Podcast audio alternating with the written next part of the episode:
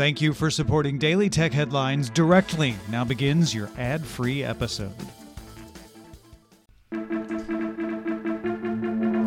These are the Daily Tech headlines for Wednesday, November 27th, 2019. I'm Tom Merritt. Twitter is sending emails to owners of inactive accounts warning them to sign in by December 11th or lose the account name. Accounts that haven't logged into Twitter for more than six months get the email. Facebook announced it will buy Beat Games, the studio that makes virtual reality rhythm game Beat Saber. Beat Games will become part of Oculus Studios and continue to operate independently in Prague. Facebook says Beat Games will not become Oculus exclusive and continue to support the VR platforms it's on. However, mods, which let users upload their own audio files, will come under more legal scrutiny. Amazon Voice Services in the United States will be able to respond with excited or disappointed emotional overtones in three different intensities set by developers. The new feature could be used to sound excited if it tells you that you answered a trivia question correctly, for example, or disappointed if it's telling you a sports score where your team lost. The feature is powered by Amazon's neural text to speech. Amazon says user satisfaction at responses increased 30% when the emotions were used in testing. Amazon also added a speaking style more suited to news in Australia and the United States. Gartner estimates smartphone sales worldwide fell 0.4% on the year last quarter. That's the third consecutive quarter of decline, though the smallest decline of the three. Samsung raised its leading market share to 20.4%, as did number two Huawei to 17%. Apple's number three market share declined to 10.5%.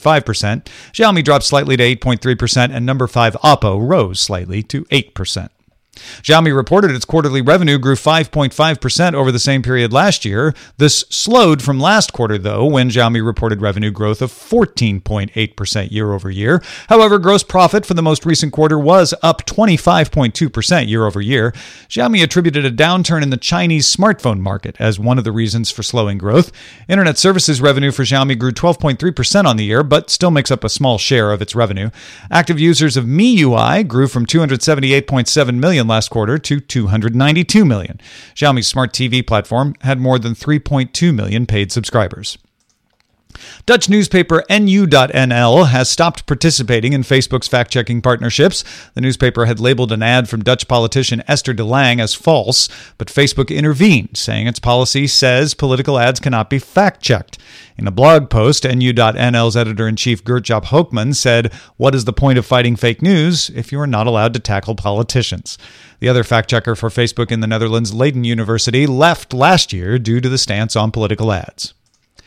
HP Inc., that's the HP that makes PCs and printers, announced Q3 revenue rose 0.1%, ending six quarters of quarterly decline. Sales of PCs rose 4% on the year, beating expectations. Revenue from printers fell 6%. Xerox is attempting to purchase HP Inc., announcing a plan to engage with shareholders directly to put pressure on the HP board to sell. HP projects Q1 2020 earnings per share to be between 53 and 56 cents a share. Microsoft is making Outlook.com and Outlook for Web into progressive web apps. That means they're websites, so you don't have to go to an app store to get them, but they still work offline with caching, notification features, and background functionality.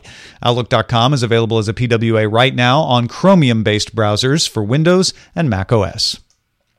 Microsoft head of Xbox Phil Spencer told Australian gaming site Stevivor that he has some issues with VR. Spencer said, quote, It's isolating, and I think of games as a communal kind of together experience. We're responding to what our customers are asking for, and nobody is asking for VR.